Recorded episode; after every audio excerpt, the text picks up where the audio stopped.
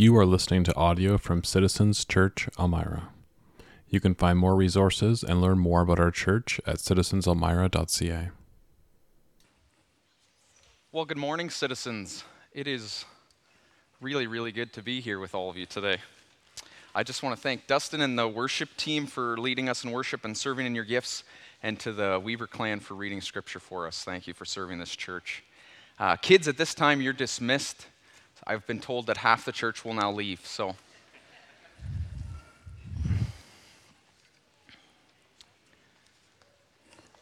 I know many of you, and Darcy said it earlier, but my name is Chris Koenig, and I'm from way the heck on the other side of town at Woodside. Um, it's my privilege to bring you guys love and prayers and affection from your planting church.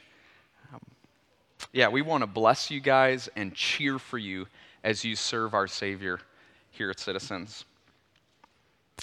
I know that this morning is just like normal church for all of you, but for me, um, this is really exciting. About four years ago, my wife Katie and I joined with uh, many of you and some other people at Woodside to begin to pray about what had been stirring in our elders' hearts. And to, so to see all of you gathered here this morning, that's like um, watching my prayers answered in real time. So praise God this morning.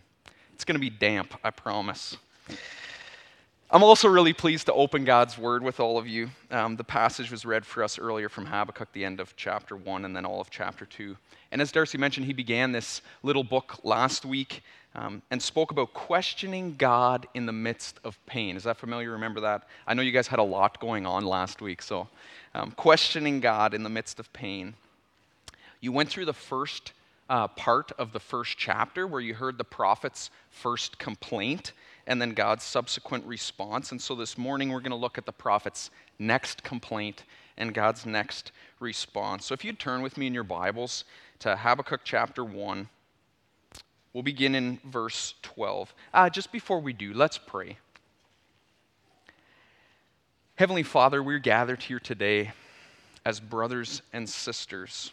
We've been adopted as your children because of Jesus Christ. Our purpose here this morning, Lord, is that we would glorify the name of Jesus. Um, Holy Spirit, we ask that you would make this word come alive, that you would convict us and convince us of the truth. We believe that the truth is Jesus, and so we, we submit ourselves to his loving lordship again here this morning.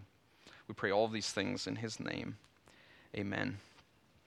So, Habakkuk chapter 1, and we'll begin in verse 12, and we'll tackle this book in sections. Or this book. Let's not do the whole book this morning, that would be long. Are you not from everlasting? O Lord my God, my Holy One, we shall not die. O Lord, you have ordained them as a judgment. The them there, that's Babylon. You looked at this last week. Them. You've ordained them as a judgment, and you, O rock, have established them for reproof. You who are of purer eyes than to see evil and cannot look at wrong, why do you idly look at traitors and remain silent when the wicked swallows up the man more righteous than he? You make mankind like the fish of the sea, like crawling things that have no rulers. He, the he there, that's again Babylon, he brings them all of them up with a hook. He drags them out with his net. He gathers them in his dragnet. So he rejoices and he is glad. Therefore, he sacrifices to his net, makes offerings to his dragnet, for by them he lives in luxury and his food is rich. Is he then to keep on emptying his net and mercilessly killing nations forever?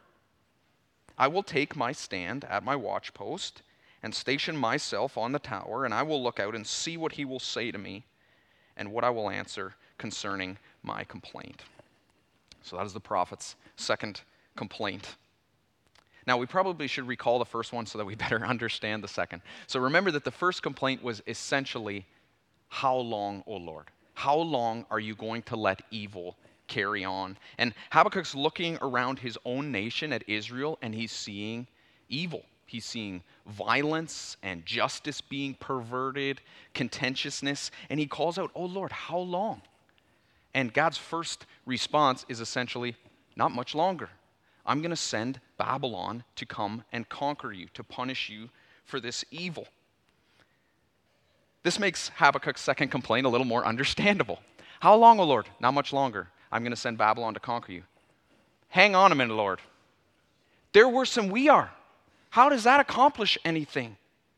You can almost hear that right in the text. Why do you idly look at traitors and remain silent when the wicked swallows up the man more righteous than he? And then the prophet begins using this picture of a fisherman. That Babylon just goes around kind of hooking and catching nations and killing them mercilessly. And then that the Babylonians, they worship their own strength. They make offerings to their weapons, to their power, and Habakkuk adds, like, is he, is the wicked foe Babylon, going to keep on emptying his net, mercilessly killing nations forever? Now, that word forever is important because he begins his second complaint with, Are you not from everlasting, O Lord my God, my Holy One?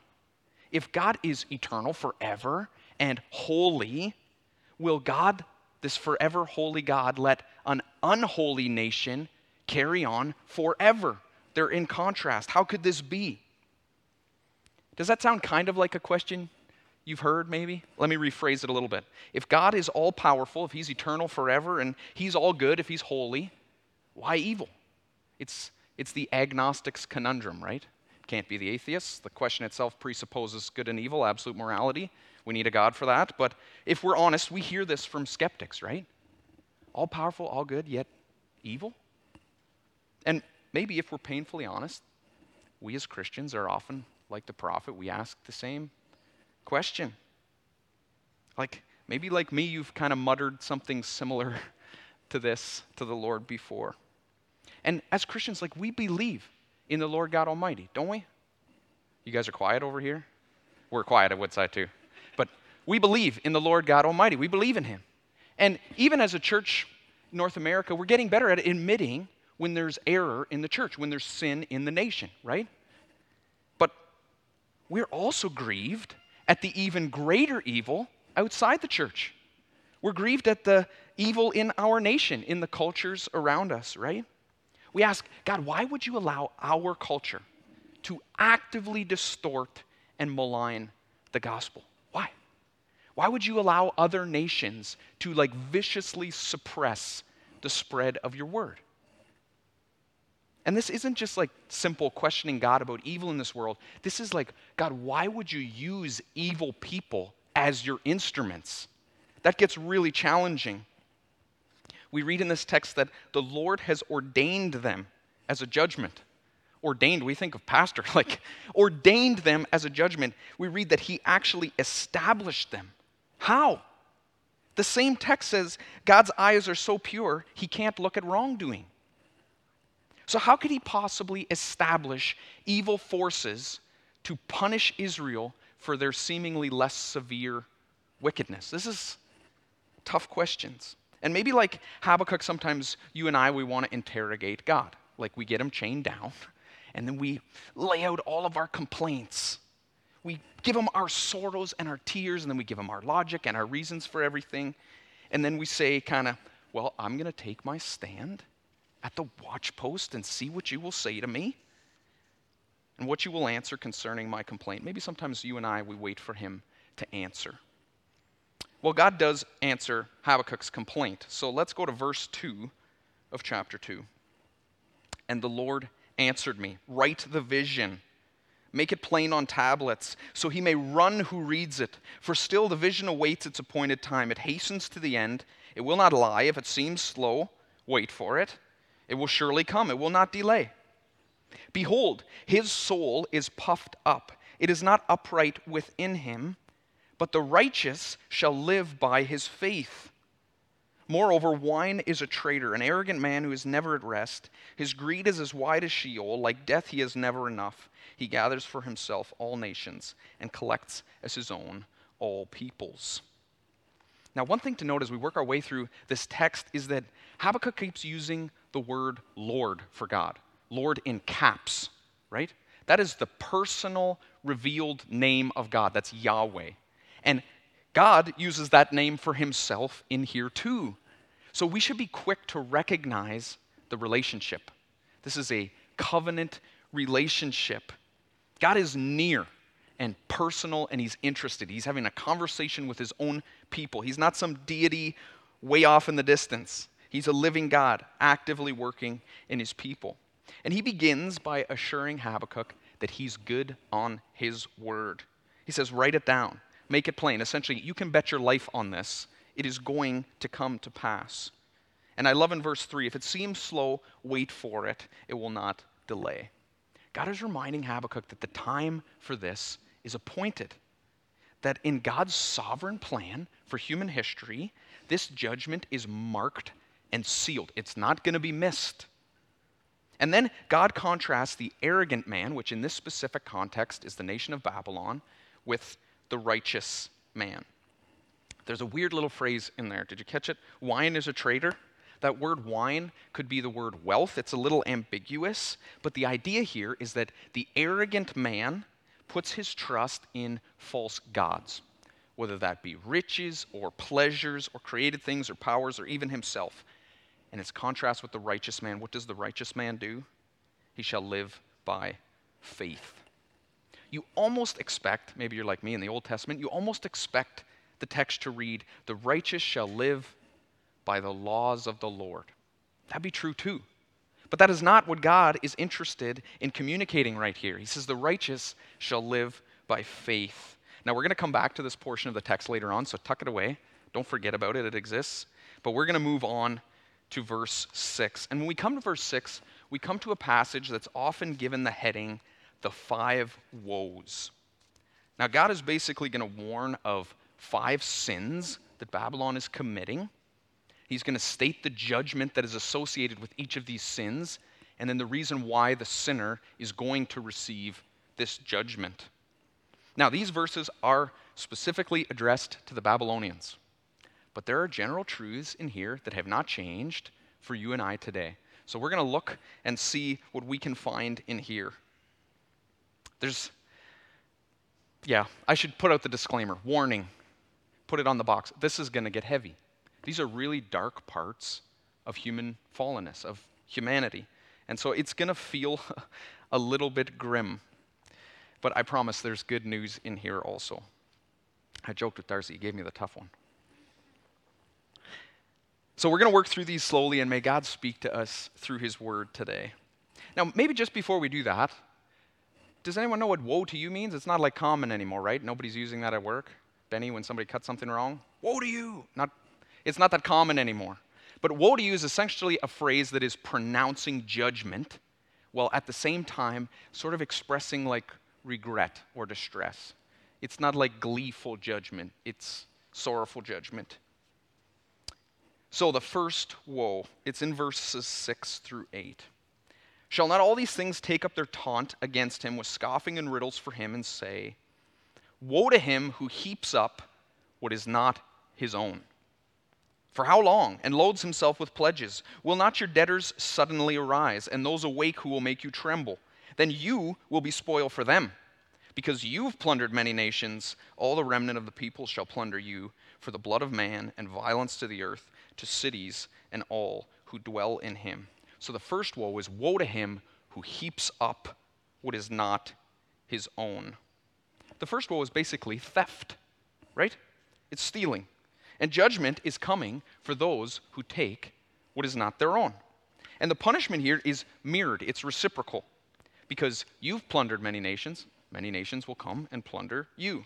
This certainly comes true for the Babylonians. All this wealth that they have stolen from other people ends up getting stolen from them. And so each, each woe we come to, we're also going to look at ourselves in the mirror. What about us? Maybe this goes without saying. Christians don't steal.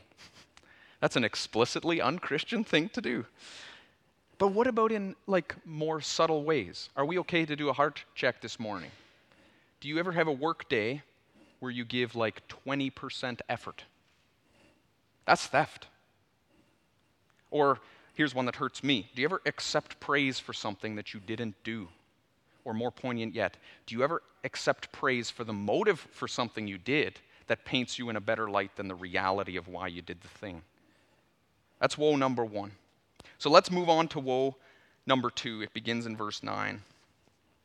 Woe to him who gets evil gain for his house, to set his nest on high, to be safe from the reach of harm. You've devised shame for your house by cutting off many peoples. You have forfeited your life, for the stones will cry out from the wall, and the beam from the woodwork respond. And so the second woe is woe to him who gets evil gain. Evil gain. That's basically exploitation.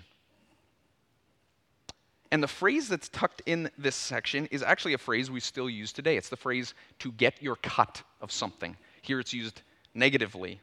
And the punishment to taking your cut through exploiting people is that you yourself will be cut off. It says that you've actually forfeited your very life. So, comes true for the Babylonians. What about us? What about you and I? How are we doing? Exploitation, anyone? Maybe we don't use that word. Maybe we're a little different with it. How about cheating on your homework or a test for the purpose of a better grade? That's evil gain for your house. What about using your influence to get your way, to manipulate people, or to earn something for yourself at the expense of others? That's evil gain for your house. That's hitting a little closer home for me.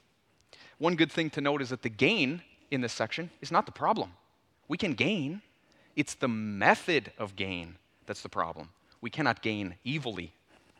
So let's go to woe number three. It begins in verse 12. Woe to him who builds a town with blood and founds a city on iniquity. Behold, it is not from the Lord of hosts that people labor merely for fire, and nations weary themselves for nothing. For the earth will be filled with the knowledge of the glory of the Lord as the waters cover the sea. The third woe is woe to him who builds in blood. So the third woe is actual violence. Maybe you've heard this phrase in the last couple years silence is violence. In the text here, violence is violence. This is talking about physical harm and bloodshed. And the punishment for building in blood is that all of your building is going to amount to nothing. It's ultimately going to be consumed by fire. Comes true for the Babylonians. What about us? Where are we at? Are you physically violent? Do you threaten violence? Everyone's good, right? We're peaceable Canadians. Okay, let's get a little closer to home. Parents, what about discipline? Do you spank your children when they misbehave out of love for them or out of anger at them in the moment? One of those is explicitly encouraged by God, and one of them is not. Let's get a little blurrier. What about using physical intimidation to impose your will? Men, I know this is something that we have an advantage in. Do you ever use it? The line starts getting a little blurrier. What about with your spouse? I hope there is not a hint of physical intimidation between you and your spouse. That is not from God. Let's go to the fourth woe. Verse 15 Woe to him who makes his neighbors drink. You pour out your wrath and make them drunk in order to gaze at their nakedness. You will have your fill of shame instead of glory. Drink yourself and show your uncircumcision. The cup in the Lord's right hand will come around to you, and utter shame will come upon your glory. The violence done to Lebanon will overwhelm you, as will the destruction of the beasts that terrified them, for the blood of man and violence to the earth, to cities, and all who dwell in them. And so the four, fourth woe is woe to him who makes his neighbor drink. The fourth woe is debauchery. Do we need this reminder this morning? Friends, drunkenness is a sin. Encouraging drunkenness is a sin. The same is true of getting high. We're commanded by the Lord to be of a sound mind. Now, what is the punishment for this in the text? It says, You yourself will be shamed. And God actually keeps up with the drinking imagery. He says, The cup of the Lord's right hand is going to come around to you, that you're actually going to end up drinking from the cup of God's wrath. You'll get shame instead of glory. So, how are we doing? How are we doing, friends? Christians don't get drunk, nor do they encourage drunkenness. And we're sneakier with this one. Aren't we sneakier with this one? Like with the previous woe with violence, we would never say, oh, I don't hit my wife. I just push her around a little bit, so violence isn't a problem for me. We would never do that. But with this one, don't we do that a little bit? Right? Oh, I don't get drunk. I just I get a good buzz on in a safe context. So drunkenness isn't a problem for me. Friends, do not be fooled. God certainly isn't. God commands us throughout Scripture to be of sound mind. That is how we represent Him well on this earth. So let's go to the final woe. Verse 18 What profit is an idol when its maker has shaped it? A metal image, a teacher of lies. For its maker trusts in his own creation when he makes speechless idols. Woe to him who says to a wooden thing, Awake, to a silent stone, Arise. Can this teach? Behold, it's overlaid with gold and silver, but there is no breath at all in it. But the Lord is in his holy temple. Let all the earth keep silence before him. And so the fifth woe is woe to him who makes idols. The fifth woe is idolatry. Now, it's been said that the, at the heart of idolatry is the worship of the creation instead of the creator. And here we see that these idols are speechless, there's no breath in them. You caught the imagery, right? That's like in direct contrast to the actual God who spoke all things into being out of nothing and then breathed life into them. And the punishment for the idolater is silence. They will be made silent, just like the wood and the stone and the gold that they've put their trust in. It's true of the Babylonians. What about us? Now, I'm fairly confident that if we all did home tours this afternoon, we wouldn't find any little shelves with figurines and candles and little, I don't know, bangles, is that what you call them? That we like stand in front of and pray to, right? Like, we're not going to find that. But do we still struggle with idolatry? Do we sometimes worship the creation? Anybody worship their bank account? Sorry, did I say that out loud? Ouch. There's sneakier ones in here too. Anyone just like getting through the week, living for the weekend? That's idolatry. Living for your next trip or vacation. Idolatry. Living for your spouse or your kids. That's idolatry. It's putting a created thing in the place of God. We're sneakier with this one. This is a sin that runs really deep in us as fallen creatures. Okay, let's pause. Are we okay? I t- yeah, okay, louder than Woodside. I know that's heavy stuff. Like, and that should feel heavy. That's serious. It should, it should feel grim. Like these are things that we are often inclined towards, that we move towards, but they actually oppose God. They fight against the living God. And I know that it is tough to talk about our own sin. It's not a very popular thing to do, right? It's not in to talk about sin, as they say. I don't know if they say that. But can I remind you this morning? This probably hasn't happened in a while. Somebody stands up in front of you with a Bible. You are a sinner. That's like a 40s preacher, right? You're a sinner.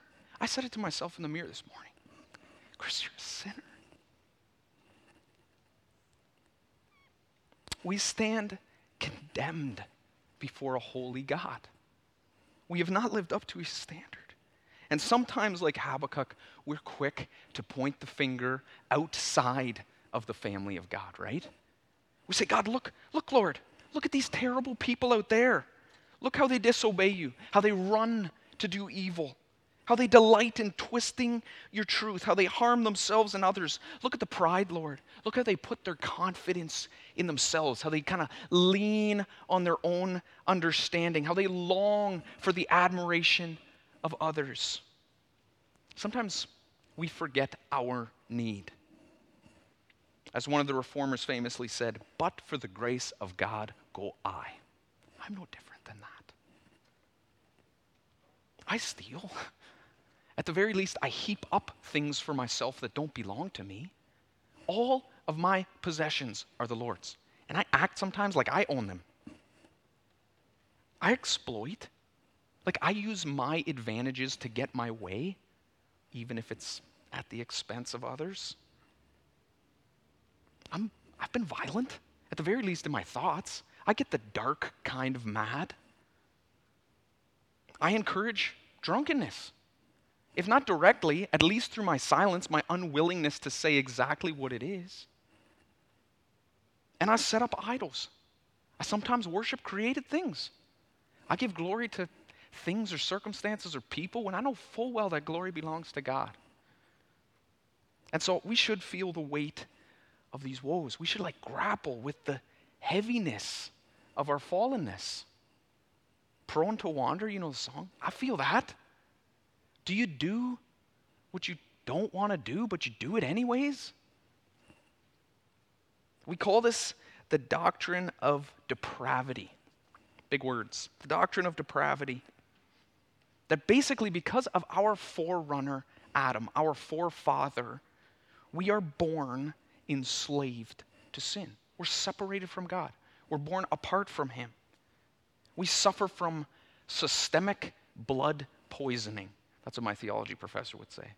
That we are born with this fatal disease that is literally killing us the poison of sin. And we confirm that Adam is our forefather day by day as we sin ourselves. So we aren't like inherently good, no matter how many people tell us we are. Christ on earth reminded us that only God is good. That was in the Gospel of Mark. You were just there. But the doctrine of depravity should not lead us to despair. Because although you and I are not good, we have a God who is good. Although you and I are prone to wander, to get lost, we have a shepherd who comes looking for us. Although you and I have corrupt blood coursing through our veins, we have been given a blood transfusion through a spotless donor. We heard it this morning from Darcy. Although you and I were dead in our sins, we have been made alive in Christ. So the doctrine of depravity should not lead us to despair, it should lead us to Jesus, to celebration for what he has done on our behalf.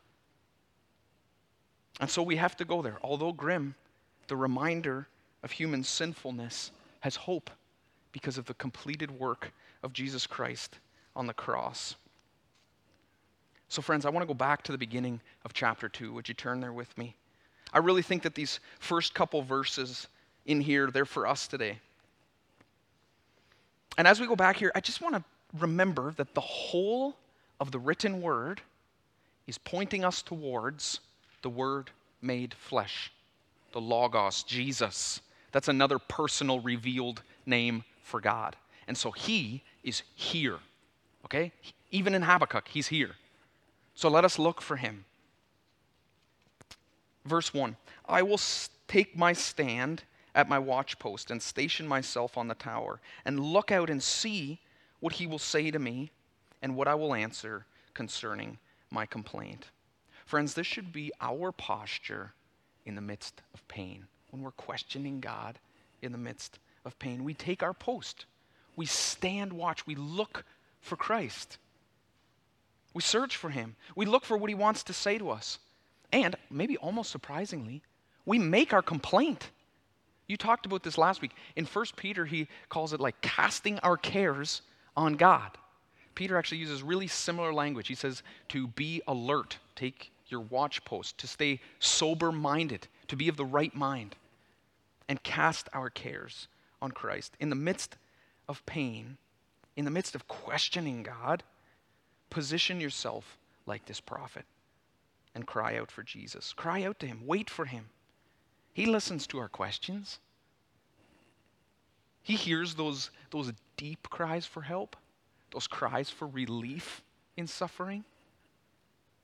He empathizes with our condition because he knows our need.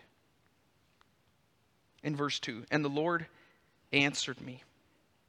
Write the vision, make it plain on tablets, so he may run who reads it. For still the vision awaits its appointed time. It hastens to the end, it will not lie. If it seems slow, wait for it. It will surely come, it will not delay. Behold, his soul is puffed up, it is not upright within him, but the righteous shall live by his faith. Those first couple words, the Lord answers. That by itself is remarkable. God answers us. He answers. And notice in the text, he answers with his written word. Write it down, he says. That's a good reminder for you and I today. God has answered us many things in his written word. He answers tough questions in here. We can search the scriptures and find the heart of God. He's to be found in here, truth for our circumstances. And then God says, wait. One commentator writes this Habakkuk, like all of us, was living between the times, between the promise of God and the fulfillment. Habakkuk was to wait in faith for God to act. He was assured that the judgment of evil will surely come, it will not be late. But Habakkuk was not to wait with like folded hands and bated breath for this to happen. He was to live a life of faithfulness. The righteous shall live by faith. It's a remarkable line in Habakkuk, isn't it? Amazingly, this text, this portion of Scripture, is going to be one that the Apostle Paul is going to use in the New Testament to put forward the doctrine of our salvation in Jesus Christ. That's remarkable. In Romans 1, for I am not ashamed of the gospel, for it's the power of God for salvation to everyone who believes, to the Jew first and also to the Greek. For in it the righteousness of God is revealed from faith for faith, as it is written, the righteous shall live by faith. He's quoting Habakkuk. Galatians 3. Now it is evident that no one is justified before God by the law, for the righteous shall live by faith. But the law is not of faith, rather, the one who does them shall live by them. Christ redeemed us from the curse of the law by becoming a curse for us, so that in Christ Jesus the blessing of Abraham might come to the Gentiles, so that we might receive the promised Spirit through faith. Our Christian understanding of salvation by the grace of Jesus Christ through faith in Him is foreshadowed for us right here in Habakkuk, 600 years before Jesus walks the earth. It's amazing. He is in here. And so, in the midst of pain, in the midst of questioning God, what is our response to be? Faith. It's faith.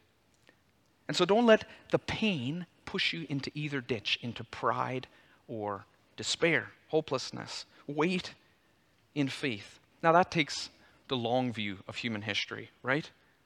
Trusting God in the midst of this pain means that we have to have a healthy understanding of God's sovereignty, that He's actually and honestly in control.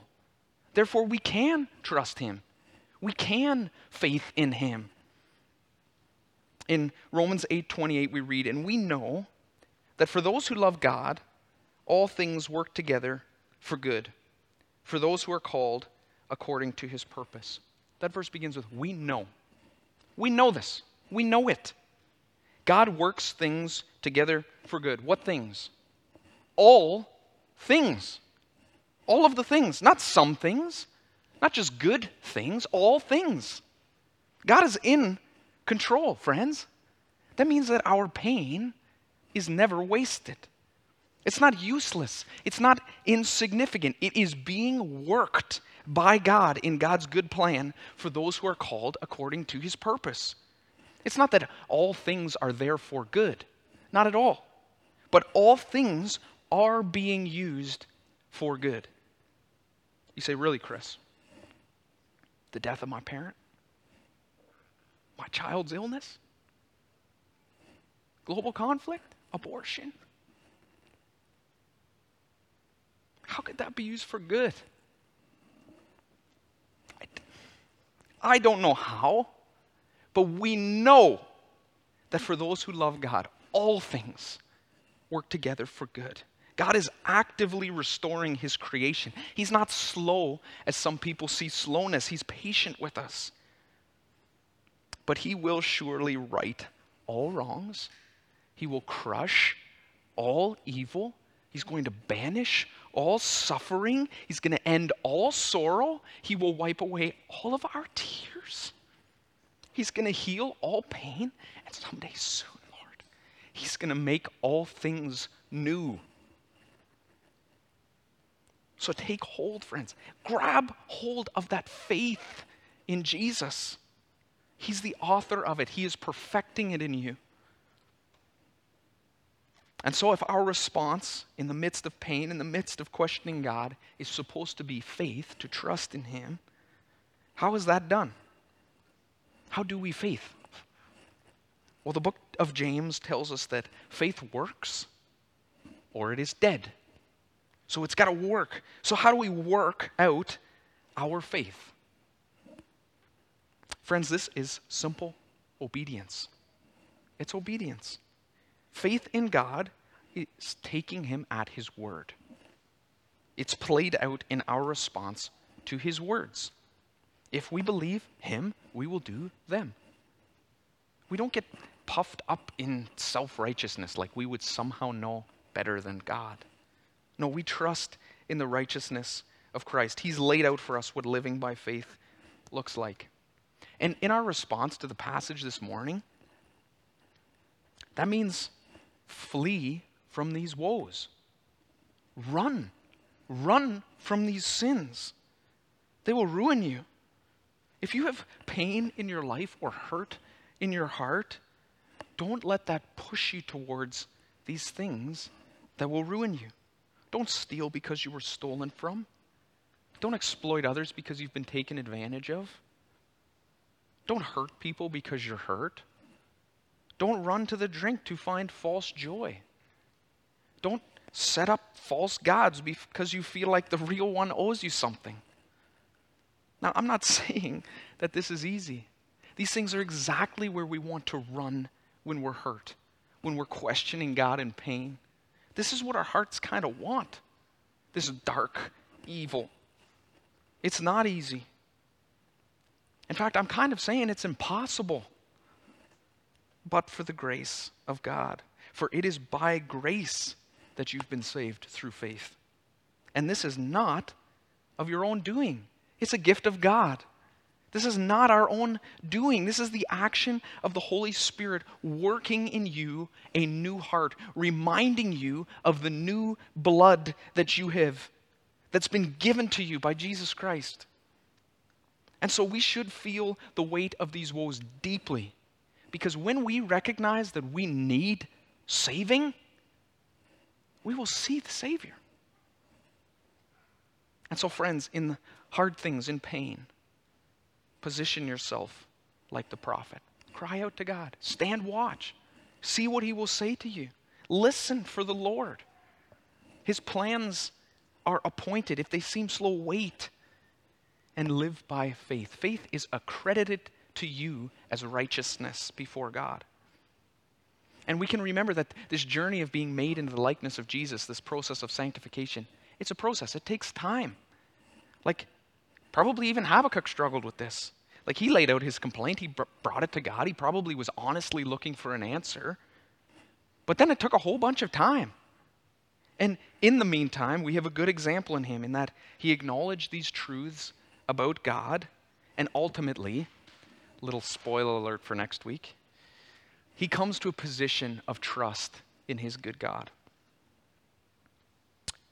Now, part of living in faith is living with our brothers and sisters in Christ, with our church family.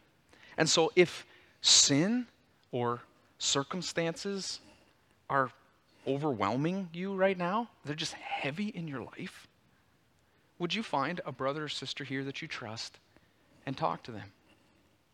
We can help one another move towards Jesus. He's given us a family for a reason. And so, if you're in the process of releasing one of these woes over to Jesus Christ, go to a friend. We talked about it earlier. We're supposed to confess our sins to one another. It's not so that everybody knows each other's dirt. It's because we can encourage, we can admonish, we can strengthen each other and point each other towards our risen Savior. Jesus is our living hope. He's the sole reason that our pain can have purpose.